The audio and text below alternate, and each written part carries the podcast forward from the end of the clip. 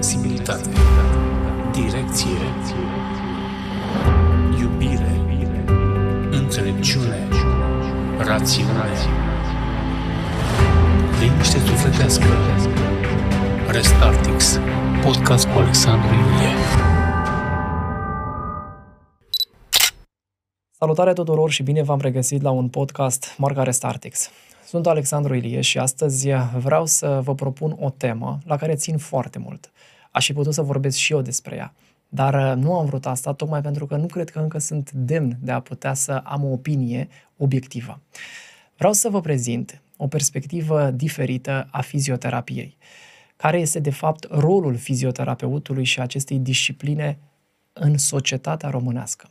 De ce este important să ai un prieten fizioterapeut și cu ce poate să-ți fie utilă această disciplină? Și pentru a aborda această temă, am avut șansa să invit o doamnă pe care o apreciez foarte mult.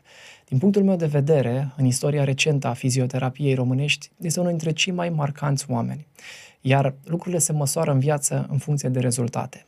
Iar ea, din punctul meu de vedere, este la acest nivel pentru că întotdeauna va rămâne în istorie ca primul președinte al Colegiului Național al Fizioterapeuților. Este alături de mine doamna profesor doctor Elena Căciulan. Vă mulțumesc foarte mult că ați acceptat să fiți alături de mine. Mulțumesc foarte frumos, Alexandru. Mulțumesc că te-ai gândit să deschidem cumva poarta aceasta mare a fizioterapiei, kinetoterapiei sau gimnasticii medicale, cum vrem să-i spunem, către populația din România. De fiecare dată am spus că noi, ca popor, vrem o pastilă minune și suntem mai puțini iubitori de mișcare, trebuie să recunoaștem lucrul acesta. Dar rolul nostru este primordial și felul cum ne prezentăm în fața pacienților, felul în care noi îi convingem că sunt oameni capabili să facă mișcare, că o funcție pierdută nu se recâștigă decât prin mișcare. Sunt pastilele bune, noi nu negăm intervenția extraordinară a echipei interdisciplinare, a medicilor, dar mișcarea și orice membru al echipei interdisciplinare recomandă mișcarea. Mișcarea este suportul vieții. Venim pe lumea aceasta să ne mișcăm și cu cât ne mișcăm mai mult, cu atât rămânem oameni tineri, oameni capabili să luăm în piept toate greutățile vieții. Putem să fie un instrument de măsură, nu? Cu cât te miști mai mult, cu atât ești mai puternic și fizic, dar și emoțional sau psihoemoțional. Și cognitiv. Știți că atunci când ia naștere embrionul acela, în primele zile, el face, primul lucru pe care îl face este să se miște așa. Mișcările astea se numesc ritmii. Și am văzut multe studii în care este o întrebare foarte interesantă. Ce apar întâi, nervii motori sau nervii senzitivi? Dacă se mișcă, înseamnă că sunt nervii motori, sigur că da.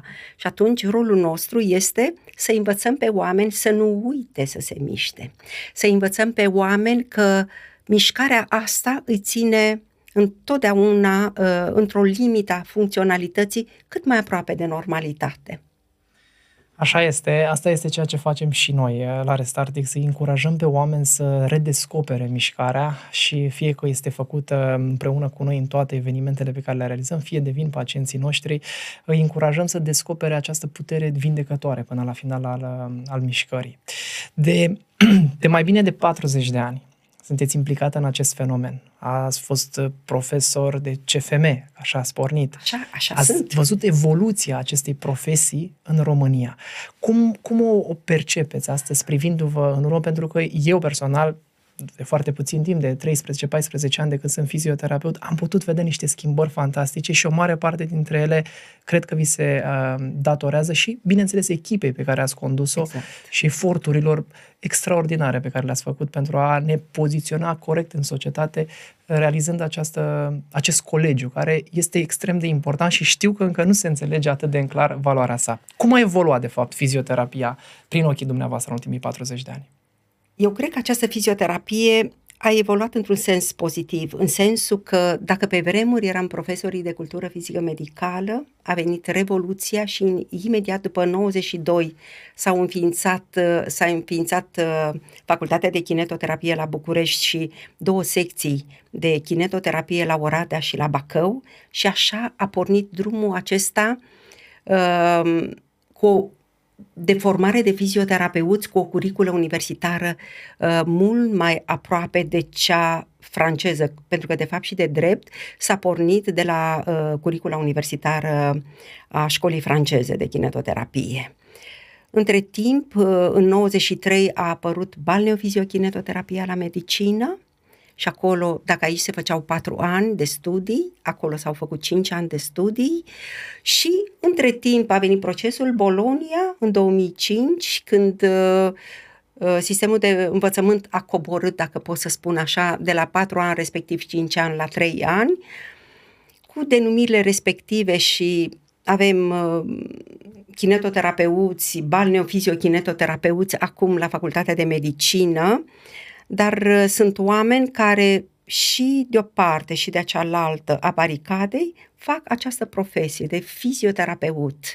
A apărut colegiul acesta care a durat 20 de ani de muncă, de multe lacrimi și multe dezamăgiri. N-a fost deloc ușor. Au fost situații în care plecam de la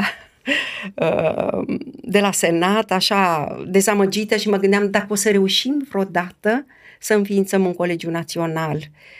Cred că atunci s-au aliniat planetele, cum spunem noi, da, exact, cum zicem noi românii, și a fost o mare bucurie și o mare reușită pentru toți fizioterapeuții. Au fost perioade în care oamenii, și acum sunt perioade în care oamenii sunt supărați că trebuie să plătească o cotizație, că de ce colegiu, dar noi trebuie să înțelegem că lumea evoluează și această cupolă a fizioterapeuților, care înseamnă umbrela aceasta, care înseamnă Colegiul Național, nu ne va aduce decât lucruri bune. Faptul că se organizează congrese, faptul că trebuie să facem cursuri de formare profesională, faptul că trebuie să acordăm mai multă atenție pacienților noștri. Sunt lucruri pe care începem să le învățăm sau începem să ne îmbunătățim atitudinea și activitatea față de pacient, pentru că noi existăm datorită pacienților noștri. Noi trebuie să avem umilință și trebuie să avem respect pentru pacientul care ne trece pragul, fie că este în fața ecranului, fie că este la noi în cabinet, fie că este acasă la el. Pacientul are nevoie de noi. Câteodată le suntem indispensabili ca să funcționeze cumva, da? Și din punct de vedere motor, cu ajutorul nostru. De multe ori să știți că pacientul depășește limita aceea de a ne considera numai fizioterapeuți. Încep să-și povestească viața, au nevoie de noi și noi cu blândețea noastră știm până unde să punem punct acestei relații, pentru că noi ne cunoaștem competențele și niciodată nu le vom depăși, pentru că știm ce avem de făcut. Dar un pic de iubire și un pic de înțelegere pentru pacienții noștri nu va face decât să se închege foarte bine relația aceea. Pentru că să știți ceva, dacă pacientul crede în tine, chiar dacă ești cel mai slab pacient pentru cel mai slab terapeut pentru colegii tăi, pacientul te ridică sus pe soclu. Ești cel mai bun, ești extraordinar, și el așa își va recăpăta mobilitatea, capacitatea să meargă, să se deplaseze, chiar dacă să se ridice din pat, pentru că noi știm foarte bine la ce nivel sunt pacienții noștri. Vocea ta și forța puterii cu care îți rostești comanda la pacient îl face pe el să-și depășească limitele acelea ale neputinței și întotdeauna va face lucruri extraordinare. Ați numit pe fizioterapeuți de cel mai multe ori magicieni, căci în ochii pacienților așa devin ei de multe ori. Așa cum am vorbit noi odată, dacă îți aduci aminte, am avut întotdeauna o relație specială cu școala franceză. Jean-Paul David a fost primul președinte al Colegiului Fizioterapeuților din Franța. Ei, să știți că și-au obținut legiferarea profesiei după 60 de ani. Noi dacă am obținut după 20 de ani, adică suntem undeva acolo mai în față. El spunea așa, kinetoterapia, ceea ce facem noi, fizioterapeuții, kinetoterapeuții, este arta de a vindeca folosind tehnica mișcării. Foarte frumos. Iar noi, fizioterapeuții, suntem mecanicii corpului. Noi suntem acei magicieni care înșurubăm, deșurubăm articulații, care întindem mușchi, îi scuturăm, îi aranjăm de așa manieră încât pacientul nostru să se lase pur și simplu ușor în mâinile noastre și să obținem rezultate și să obținem o mobilitate a articulațiilor, să întindem mușchii de așa manieră încât pacientul meu să simtă că a câștigat ceva astăzi, că este mai bine și nu uitați să-l întrebați întotdeauna, așa-i că vă este mai bine cu mișcarea asta? Ia uitați, cum vă mișcați acum? Ridicați piciorul, dacă ridică piciorul la cu 10 grade sau 5 grade mai mult, sau, fabulos. Exact, sau dacă pacientul meu își mișcă un deget astăzi, am putut cuceri ceva. Ce îmi spune lucrul ăsta? Că eu sunt pe drumul cel bun și că nu am voie să renunț la ceea ce am început, la programul meu, la maniera mea de a aborda pacientul respectiv. Atâta timp cât avem un răspuns biologic pozitiv, avem toate motivele să continuăm. Știți ce ar mai trebui să îi învățăm pe pacienții noștri? Să nu se mai grăbească. Eu fac de aproximativ 40 de ani, 38 de ani și câteva luni am de când fac profesia asta, dar să știți că pe vremuri pacienții nu se grăbeau. Nimeni nu mă întreba în cât timp se recuperează. La prima întâlnire cu pacientul, el mă întreabă în câte ședințe mă fac bine și am spus, dacă aș fi Dumnezeu, aș putea să vă spun, pentru că noi, fizioterapeuții, nu suntem vânzători de iluzii. Trebuie să-l facem pe pacient să înțeleagă că dacă a venit la noi, are toate șansele de recuperare. Dar timpul este cel mai mare dușman și dacă pacientul meu n-a făcut recuperare după un accident, să spunem, 7 luni de zile, sau dacă am o tulburare de statică vertebrală și copilul meu stă cifoza sau are o scolioză și are 10 ani sau 11 sau 13, cum să pot eu să-l fac bine în 3 ședințe sau în 5 ședințe?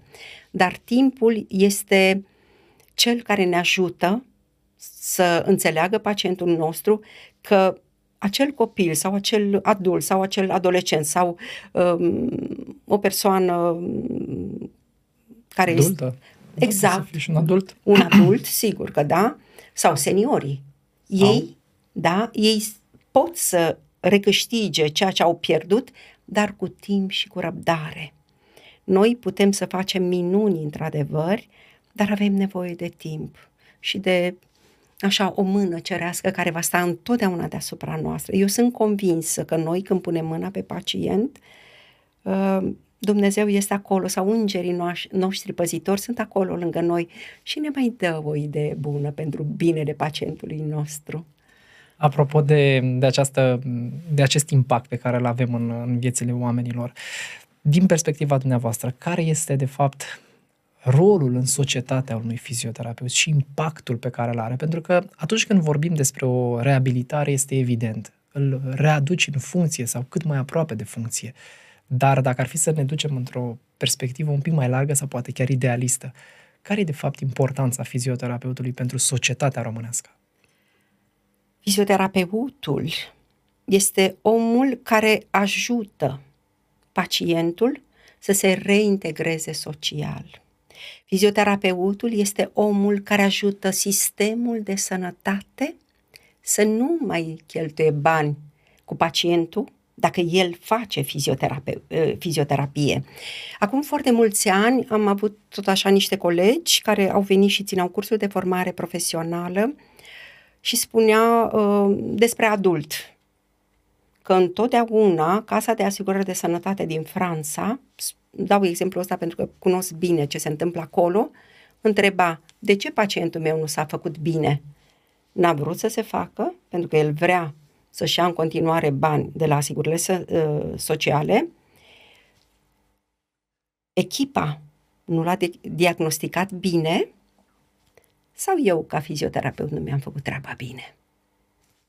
Permanent obiectivul suprem era reinserția în activitatea și viața socială normală. Pentru că noi ajutăm mult sistemul de sănătate și ajutăm, în general, societatea să nu cheltuie bani. Noi avem nevoie de oameni sănătoși. Noi putem să facem asta și avem marele atu că avem o terapie neinvazivă și care este ieftină. Ce este mai ieftin decât mișcarea? Nu cred că există ceva mai ieftin.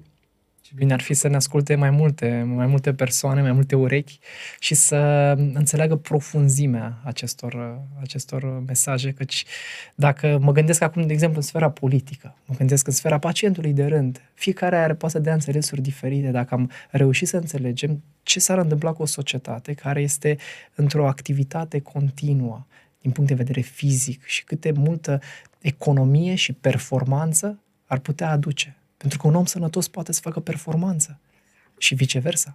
Un om care are o patologie, un om care are o durere, de fapt, lucrează cu mult sub potențialul lui. Așa este. Nu vor auzi, sper.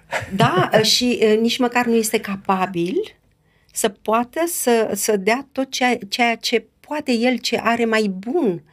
Durerea, e adevărat că este ar trebui să fie prietena noastră, pentru că ea îți spune: atenție, trezește-te, du-te la un fizioterapeut, te duci la medic, ai diagnosticul, te-a văzut echipa, du-te și mecanicul du-te la mecanic să-ți ungă un pic articulația, așa, ca să ne amuzăm și să fie o întâlnire în care oamenii să înțeleagă că este o pledoarie pe care o facem și care înseamnă pledoarie pentru mișcare. Mișcarea este, încă o dată repet, ieftină și neinvazivă. Și un fizioterapeut bine pregătit este omul care știe ce să-ți spună. Nu trebuie, și pacienții noștri să înțeleagă că nu trebuie neapărat să vină la noi. Ei pot să-și facă mișcările, poate să meargă o ședință, 2-3 la un fizioterapeut sau poate să meargă și să vină în sistemul tău în care lucrezi cu pacienții și care îl înveți ce înseamnă, după ce a fost evaluat de echipă, ce înseamnă mișcarea, ce ar trebui să facă el. Avem nevoie de exerciții simple, nu avem nevoie de aparatură complicată, să fim serioși. Putem cu mișcări foarte simple să ne recăpătăm mobilitatea, elasticitatea, capacitatea de a respira mai bine, de a putea să ne mișcăm mai bine în mediul nostru în care trăim și în societate. Și cu toate astea trăim, cel puțin din ultimii 30 de ani, vremuri în care sedentarismul a crescut așa de la an la an, de la decadă la decadă. Care este impactul pe care îl anticipați în termen relativ mediu, nici măcar lung? Eu cred că dacă nu învățăm să ne mișcăm, vom fi o societate bolnavă, o societate incapabilă să poată să-și îndeplinească sarcinile la serviciu, sarcinile în familie, sarcinile în societate în general, și nu este deloc în avantajul nostru să nu ne mișcăm, pentru că vom fi incapabili și vom fi cumva o povară pentru copiii noștri și pentru societate. Societatea asta, ca să funcționeze, are nevoie de oameni activi. Cred că marea majoritate a românilor au plecat în străinătate și au văzut dimineața cum oamenii, sau seara, sau la prânz, cum oamenii aleargă, cum oamenii fac mișcare. Fac mișcare pentru că înseamnă stare de bine, înseamnă stare de fericire, înseamnă să treci mai ușor peste greutăți, înseamnă să găsești soluții cu rapiditate. Pentru că asta înseamnă, creierul tău funcționează altfel, neuronii ăia îți dau soluții imediate în condițiile în care ești un om care face mișcare. Nu contează vârsta. Adică o persoană adultă nu o să facă mișcările pe care le face o persoană care este de vârsta a treia. Dar și persoana de vârsta a treia poate să facă mișcări simple. Și să stimuleze funcția și sistemele. Exact. Până la final, în metode diferite, cum spunem noi, aceleași obiective cu mijloace diferite. Exact, întotdeauna să le urmărim. Sunteți, din punctul meu de vedere, unul dintre puținii, în adevăratul sens al cuvântului, specialiști în kinetoterapie pediatrică. Iubiți zona aceasta, susțineți cursuri și ne învățați prin tot ceea ce înseamnă reflexele acestea primare pe care le avem și câte multe mesaje ne transmit. Ce mesaj aveți pentru bunicii sau poate pentru părinții care ne ascultă acum cu privire la impactul acesta, apropo de legătura între sedentarism și ce se va întâmpla în viitor cu copiii? Da, această fizioterapie, kinetoterapie a copilului este cu totul și cu totul aparte. Pentru că dacă la un adult poți să-i spui mai ridică brațul sau ridică piciorul, la copil, pe copil l-ai luat în brațe și începi să lucrezi cu el. Copilul trebuie să-ți cunoască vocea, să te cunoască, să știe care este energia ta, să te accepte, pentru că tu începi să faci parte din viața lui. Și orice tip de mișcare pe care îl faci cu copilul tău îl ajută pe copil din punct de vedere fizic, din punct de vedere cognitiv și din punct de vedere emoțional. Pentru că la nivel mondial, să știți că sunt foarte multe studii făcute pe dezvoltarea copilului, pentru că această motricitate liberă a copilului se dezvoltă în condițiile în care tu îl lași pe copil să se rostogolească, să se târască, să-și descopere mediul, dar să-l pui jos pe covor. Eu le spun pacienților mei, puneți pe covor o pătură 9-10, câte vreți, dar lăsați-l pe copil să se miște. Dumneavoastră, ca tătică, ca mămică, rostogoliți-vă cu el. Faceți-l să descopere mediul, că în clipa în care copilul meu începe să-și pună mânuțele pe o masă, pe un scaun, pe metal, își dezvoltă aceste abilități, tot ce înseamnă propriocepția, pentru că în mâna asta avem 3 reflexe. Avem reflexul de prindere și de agățare, avem reflexul babkin, mână-gură, și avem reflexul de apărare. Copilul are nevoie să-și descopere mediul, să vadă ce se întâmplă cu el.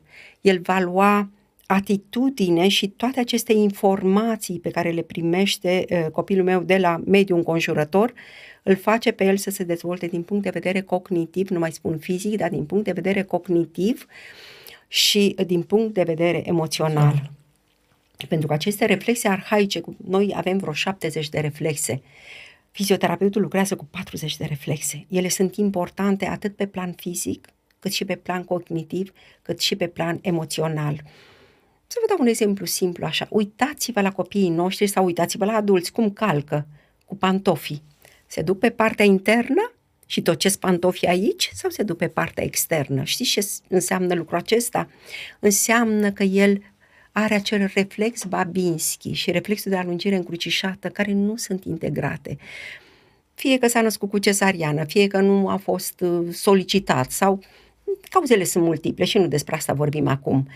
Dar lucrul acesta îl face pe copilul meu să meargă cu picioarele alea în X, Și eu pot să lucrez un babinski, o alungire încrucișată, să integrez reflexele astea și să-l vedeți care este atitudinea lui, cum se sprijină pe toată talpa. Pentru că dacă în primă fază, în primele luni de viață, captorii aceștia cefalici sunt cei mai importanți și îi dau informație copilului, adică ce trebuie să facă copilul meu, să se culce pe burtică, postura păpușii. Pentru că el va ridica capul, îmi face lordoza cervicală, are informații cu ochii ce se întâmplă în jurul meu, bat din palme, va întoarce capul și vestibul va intra în acțiune către sursa de zgomot. Dar când merge în piciorușe, toate informațiile astea sunt prelucrate la nivelul creierului. În clipa în care se ridică în picioare, captorii podali de la nivelul labei piciorului transmit informații.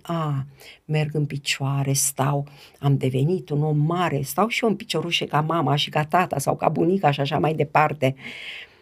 Și toată această kinetoterapie, să știți, sau fizioterapie, cum vrem să-i spunem, sau gimnastică medicală, că în continuare există toate denumirile acestea în România, îl fac pe copilașul meu să primească informații, cum spun eu, este ca și când ai da o floare.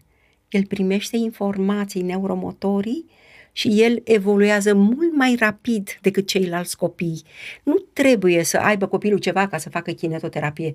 Câteva ședințe de stimulare îi dau copilul meu niște informații motorii și el devine un adevărat descoperitor al mediului înconjurător. Asta e un lucru care vreau să-l repetăm și să fie foarte clar înțeles, că nu mergem cu copilul la fizioterapeut doar dacă observ sau se plânge, observ o deficiență posturală evidentă, evident pentru părinte care nu are pregătire, deci este o patologie destul de avansată ca deficiență posturală, sau copilul se plânge de durere. Să mergem la fizioterapeut așa de starea de bine. Da, pentru că îl învăț pe copil de mic cu mișcarea. El va fi un iubitor de mișcare, va fi un copil care va găsi întotdeauna soluții. Să știți că acești copii, ați observat copiii care fac mișcare, sunt copii lideri de grup? Interesantă observație. Da, vă rog să vă uitați. Sunt copiii care găsesc soluții imediate, sunt copiii care într-o secundă ți-a găsit un răspuns. Sunt copiii curajoși, sunt copiii care nu sunt timorați. Pentru că un copil, mi se întâmplă să vină la mine părinți cu copilași care refuză colectivitatea, pentru că ei nu pot să sară, nu pot să se rostogolească, nu pot să stea într-un picioruș. Și vin și lucrez reflexele arhaice și mai lucrez și alte tipuri de exerciții și după 6 luni sau 8 luni sau 1 an de zile, depinde cât de capabil este copilul să-și integreze reflexele, copiii aceia pleacă, copii curajoși, copii care merg și iubesc colectivitatea și iubesc exercițiile fizice. Lucrul ăsta ar trebui să se facă peste tot, în grădiniță, în școli. Noi ar trebui să fim prezenți acolo. Poate vreau să vă întreb, integrați părinții, le cereți ca să facă teme pentru acasă? Da, eu la cursul de reflexe arhaice, da, eu le spun părinților. De exemplu, sunt mulți copii care vin cu copilași cu note particulare, cu tulburări pervasive de dezvoltare, cu autism. Și toți copilașii ăștia și toți copilașii cu infirmitate motorie cerebrală, dar și copilașii ceilalți au reflexele neintegrate. Și atunci invit la cursurile mele părinții, lucrez eu, dar am nevoie să lucreze și ei. Și atunci își dau seama că nu este deloc ușor să lucrezi cu copilul tău. Sunt copii care nu acceptă partea aceasta senzorială. Din punct de vedere senzorial sunt atât de desensibili încât nu acceptă o mână pe corpul lor, nu iubesc, de exemplu, reflexul acela moro de îmbrățișare. Știi că sunt cele 3 faze de extensie, de flexie și de îmbrățișare. Nu iubesc îmbrățișarea. Sau sunt copii care nu suportă etichetele, care nu suportă hainele strâmte, care nu suportă chiloței strâmți. Da, mie mi s-a întâmplat, sunt copilași care nu suportă și vin fără chiloței la așa circul, așa merg la școală, pentru că toată stimularea asta senzorială este atât de puternică pentru ei, încât refuz. Exact. Și atunci am nevoie să fac stimulare senzorială cu copilul meu. Sau sunt copiii care nu suportă, ați văzut că sau ar trebui să ai odată, o să afli probabil de-a lungul timpului, învățătorii care spun copiii care stau în bancă și odată se ridică în picioare. Pentru că ei nu suportă scaunul din spate, am reflexul galant care nu suportă să se sprijine pe ceva. Sau sunt doamne care ar trebui să le observ câteodată, care stau pe scaune foarte drepte și foarte depărtate de spătar, pentru că nu suportă această atingere, este o afectare senzorială acolo, pe care este foarte greu de suportat. Așa este asta. Apropo, aș vrea să ne spuneți, știu că aveți cabinetul în București, apropo de asta, unde vă putem găsi pentru cei care vor și înțeleg nevoia aceasta, care de multe ori îmi doresc să vă caute cei care au copii și mai ales copii de mici, până în 5-6 ani de zile, să vă vină, să vă treacă cabinetul, pentru că e cu un impact atât de mare în evoluția lor calitativă și nu doar cantitativă, cum noi învățăm, nu? Diferența între creștere și dezvoltare. Unde vă putem găsi? Mă puteți găsi la Elena Căciulan Fizioclinic, se numește cabinetul meu, este în Economu Cezărescu 19, este Centrul AI Show, este un building de birouri, în corpul 3, apartamentul 2, nu știu de ce este apartament, că nu este apartament, este o clădire de birou, dar așa este. Probabil, da, acolo. Îmi spun apartamentul 2, mă gândesc că sunt într-un bloc de locuințe. Sunt acolo, am o echipă extraordinară, suntem de dimineață de la 8:30 până seara la 8:30. Suntem fericite să oferim servicii de calitate, pentru că este important ca pacienții care ne trec pragul să plece de acolo cu marea majoritate a problemelor lor rezolvate și să se întoarcă cu dragoste, așa peste ani. Să știți că mi se întâmplă peste ani să-mi vină pacienții. De exemplu, am avut acum câteva luni bune un pacient cu care lucram când lucram la IOMC, eu am lucrat acolo 25 de ani, care avea un an și ceva și a venit acum la 30 de ani, 31 de ani să lucreze Fantastic. Din nou cu mine. Da.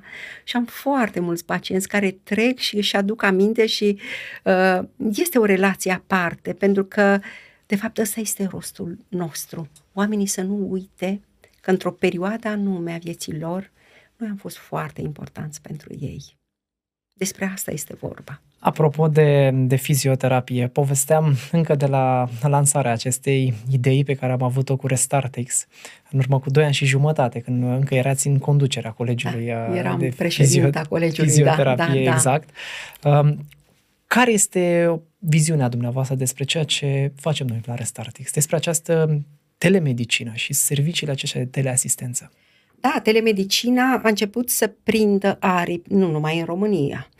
Tu ești un pionier și să știi că de obicei când faci pionierat, ești contestat, ești discutat, ești mai puțin greu iubit, de acceptat. De către anumiți colegi, poate. Da, dar noi trebuie să înțelegem un singur lucru. Este greu să fii pionier și este ușor să critici.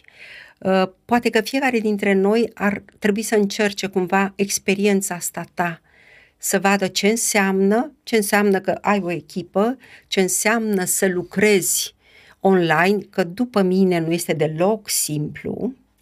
Vă confirm. Da, nu este deloc simplu, dar până la urmă, toate contestările acestea ale colegilor, ale mediului online, pot să le las deoparte și să merg mai departe pe drumul meu, pentru că pentru mine este important pacientul. Vine pacientul la mine, mă apreciază, mă consideră cel mai bun pentru suferința lui. De atunci, din momentul acela, și atunci cine trebuie să-mi cuantifice mie munca? Pacientul, el este cel mai important, chiar dacă îi supăr pe ceilalți. Dar întotdeauna, repet, pionieratul va fi întotdeauna contestat. Eu știu ce înseamnă să fii contestat, dar poate că această contestație a celor din jur te face să ajungi pe culmi. N-am voie niciodată să renunț la visul meu, dacă visul ăsta îmi spune că pacientul meu este mulțumit de mine, el mă caută, și îmi spune întotdeauna că sunt cel mai bun pentru el la momentul respectiv. Poți să mergi mai departe, Sunt convinsă că în România, ceea ce ai început tu, o să fie preluat și de alți colegi, pentru că lumea evoluează și în lumea aceasta mare, telemedicina a început să aibă un rol foarte important. Și este acceptată de pacient, este acceptată și este susținută de pacienții care sunt departe, care nu au specialiști, care nu pot să plece de acasă, sunt oameni care nu se deplasează. Pentru pacient este important să stea într-un fotoliu sau pe pat sau pe scaun și eu ca și fizioterapeut să-i spun să ridice brațul, să ridice atât cât poate el să facă. Faptul că se mișcă și își păstrează măcar mobilitatea la nivelul brațelor, își păstrează mobilitatea la nivelul regiunii cervicale. Sunt mari câștiguri. Nu vrem niciodată să fim în situația de a fi pacienți care nu pot să facă mișcare și pentru fizioterapeutul adevărat nu există noțiunea de irecuperabil. Noi am venit pe lumea aceasta și facem profesia aceasta ca să ajutăm pacienții. Eu întotdeauna am spus, pentru mine nu există noțiunea de irecuperabil. Nu avem voie să spunem asta. Pacientul există și vine la noi să-l ajutăm. Și ajutorul acesta înseamnă mișcare, înseamnă bucuria redescoperită a mișcării. Voiam să schimb registrul pentru că ați vorbit despre importanța acestui organism. Mă întorc la această idee a colegiului din perspectiva fizioterapeutului, dar aș vrea să ne povestiți pe scurt, mai ales pentru cei care ne urmăresc, pentru că majoritatea sunt pacienți, nu sunt fizioterapeuți. De ce este important pentru societatea românească, pentru pacienți să existe un asemenea organism? Este Colegiul Fizioterapeuților. Colegiul Fizioterapeuților este un organism profesional care este în favoarea pacientului. Pacientul este protejat de acest colegiu. Pacientul meu poate să intre pe site-ul colegiului și să vadă dacă X sau Y, care spune că este fizioterapeut, este fizioterapeut, dacă este autorizat, dacă are dreptul la profesie. Pentru că să știți ceva, pe terenul acesta prietenos al fizioterapiei sunt foarte mulți oameni care nu sunt fizioterapeuți. Sunt mulți neaveniți. Sunt oameni care fac cursuri de o săptămână, două și spun că sunt fizioterapeuți. Pacientul meu nu are dreptul să cheme pe cineva, pentru că știm că sunt fizioterapeuți care merg la domiciliu în continuare. Asta evident. Nu... Și se va mai întâmpla și este extrem de utilă. Da, și pacientul nu poate să se deplaseze, are nevoie de astfel de oameni, dar trebuie să se intereseze dacă pacientul acela, dacă fizioterapeutul, acela, într-adevăr este autorizat să facă profesia. Pentru că acest colegiu este în slujba fizioterapeuților, dar este în slujba pacientului să apere acest serviciu de fizioterapie care trebuie să fie legal, care trebuie să fie făcut cu profesionalism și care nu trebuie să fie la îndemâna oamenilor care nu au nimic cu această profesie. Excelent! Mulțumesc foarte mult pentru această clarificare, pentru că e important ca să, în primul rând, să comunicăm coerent și cât mai frecvent, îmi place mie să o spun, pentru că educația și informația, eu le spun pacienților tot timpul că un pacient informat e un pacient liniștit. Pentru că înțelege ce îi se întâmplă, în primul rând, are un raționament, are un nivel de așteptări și crește doza de implicare în ceea ce îi se propune ca și plan terapeutic, pentru că vede și el de ce ar putea să fie mai bine. Și de asta este extrem de important să, așa cum am spus, să comunicăm permanent oamenilor, să readucem aminte că fizioterapia și fizioterapeutul nu este doar acel om la care mă duc când am o problemă sau de multe ori o problemă gravă, ci să mergem mai des acolo și să-i căutăm mai frecvent. Da, pentru că noi facem și prevenție. Asta trebuie să știe pacientul nostru. Și apropo de plan terapeutic, îmi place lucrul ăsta. Înainte, lumea nu te întreba ce o să se întâmple cu mine la fizioterapie. Știți că eu prezint, pentru că părintele este curios, prezint de fiecare dată și la adult, și la adolescent, și la copil ce vreau eu să fac cu acel copilaș, care este programul meu, ce urmăresc eu. Obiective vă stabiliți. Ce obiective am. Și părintele este foarte, foarte curios și adolescentul este curios, să-i spui și adultul, și mi se pare că așa poate să crească gradul de încredere că tu ești un profesionist. Categoric. Cei care ne sunt pacienți știu foarte clar că la noi orice interacțiune cu un expert din cadrul echipei noastre este finalizată cu un raport medical, semnat și parafat, evident, de medic sau cu un aviz de liberă practică al fizioterapeutului sau al doctorului în psihologie, tocmai pentru că ceea ce spunem pe gură, întotdeauna am spus și încurajez pe pacient să caute acest tip de mediu în care, când vă discuți cu cineva, ce se regăsește pe gură să se regăsească și în scris. Și la nivel de așteptări și la nivel de obiective, mijloace și tot ceea ce îți dorești, pentru că așa trebuie făcut lucru corect, întotdeauna. Da. Știi ce aș mai vrea să mai spunem, Alex? Să vorbim despre seniori. m-a lovit unde îmi place, ca să spun așa. Da, pentru că persoanele acestea, seniorii, și îmi place foarte mult cum sună, să nu mai spunem persoanele bătrâne, pentru că sună atât de urât, încât îmi place foarte mult. Bine, limba franceză este o limbă cu totul și cu totul bogată și frumoasă, pe care o ador. Dar seniorii ar trebui să înțeleagă că perioada asta, când începi să ai o anumită vârstă, nu înseamnă că dacă am trecut de o vârstă de nu mă mai mișc. Este cea mai mare greșeală. N-are nimic de a face perioada aceasta de vârsta a treia cu lipsa mișcării. Pentru că noi începem să nu ne mai mișcăm. Adică să-mi spună mie doamnele sau domnii de câte ori mai urcă scările.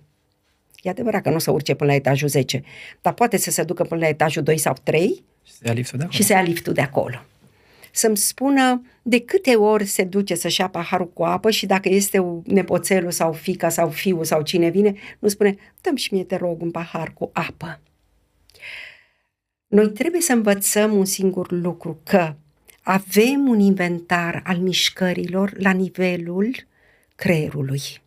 În clipa în care mișcările respective nu le mai facem, ele încep să se șteargă din sertărașele acelea, încep să devină oale.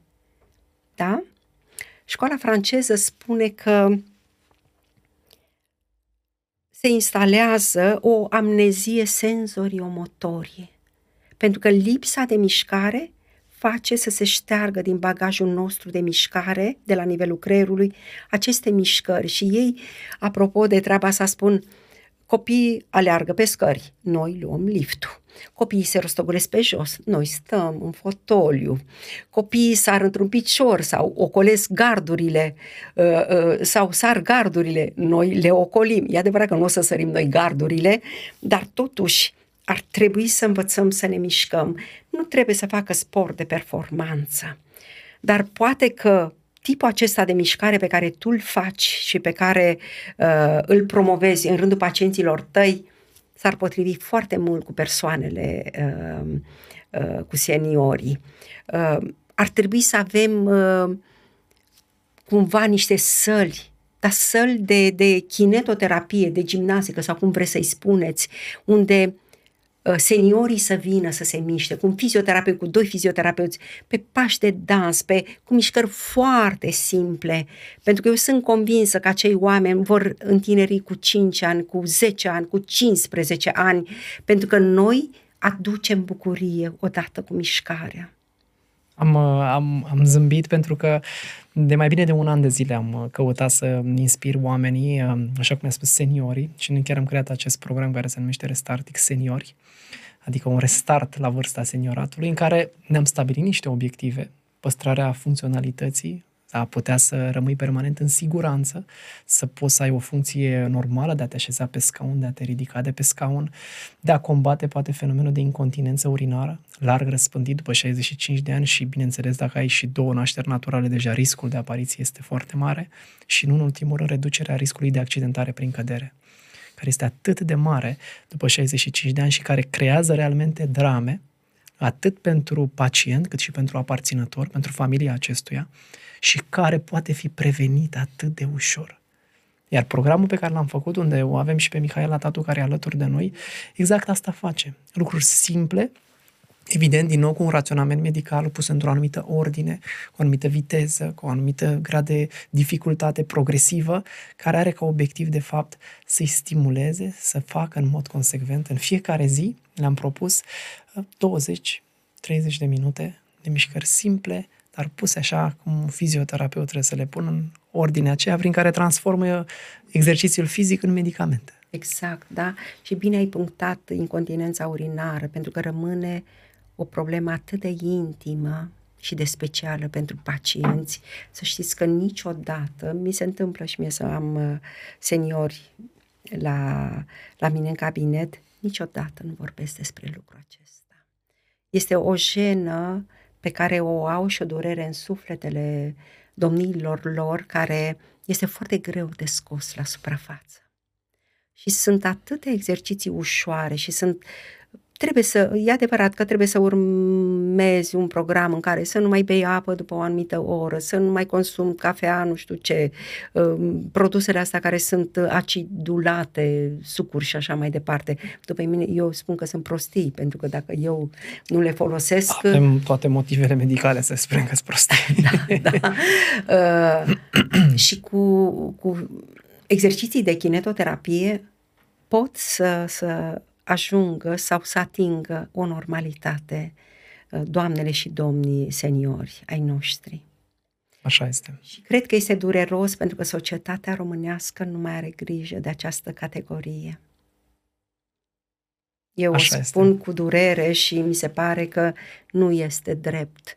Îi uităm și noi familiile și societatea și de aceea poate că acest tip de mișcare îi fac să-și dorească să trăiască, pentru că sunt oameni care nu-și mai doresc lucrul acesta. Eu le-am transmis tot timpul că în viață e vorba despre a trăi și nu doar a supraviețui. Iar mișcarea face parte din această componentă, acest ingredient prin care să trăiești și nu doar să supraviețuiești. Foarte frumos spus, așa este. Vă mulțumesc foarte mult pentru timpul acordat. Aș vrea să închidem acest podcast cu un îndemn, cu un mesaj de final din partea dumneavoastră. Așa cum am spus-o și la început, unul dintre cei mai marcanți fizioterapeuți din istoria recentă a României.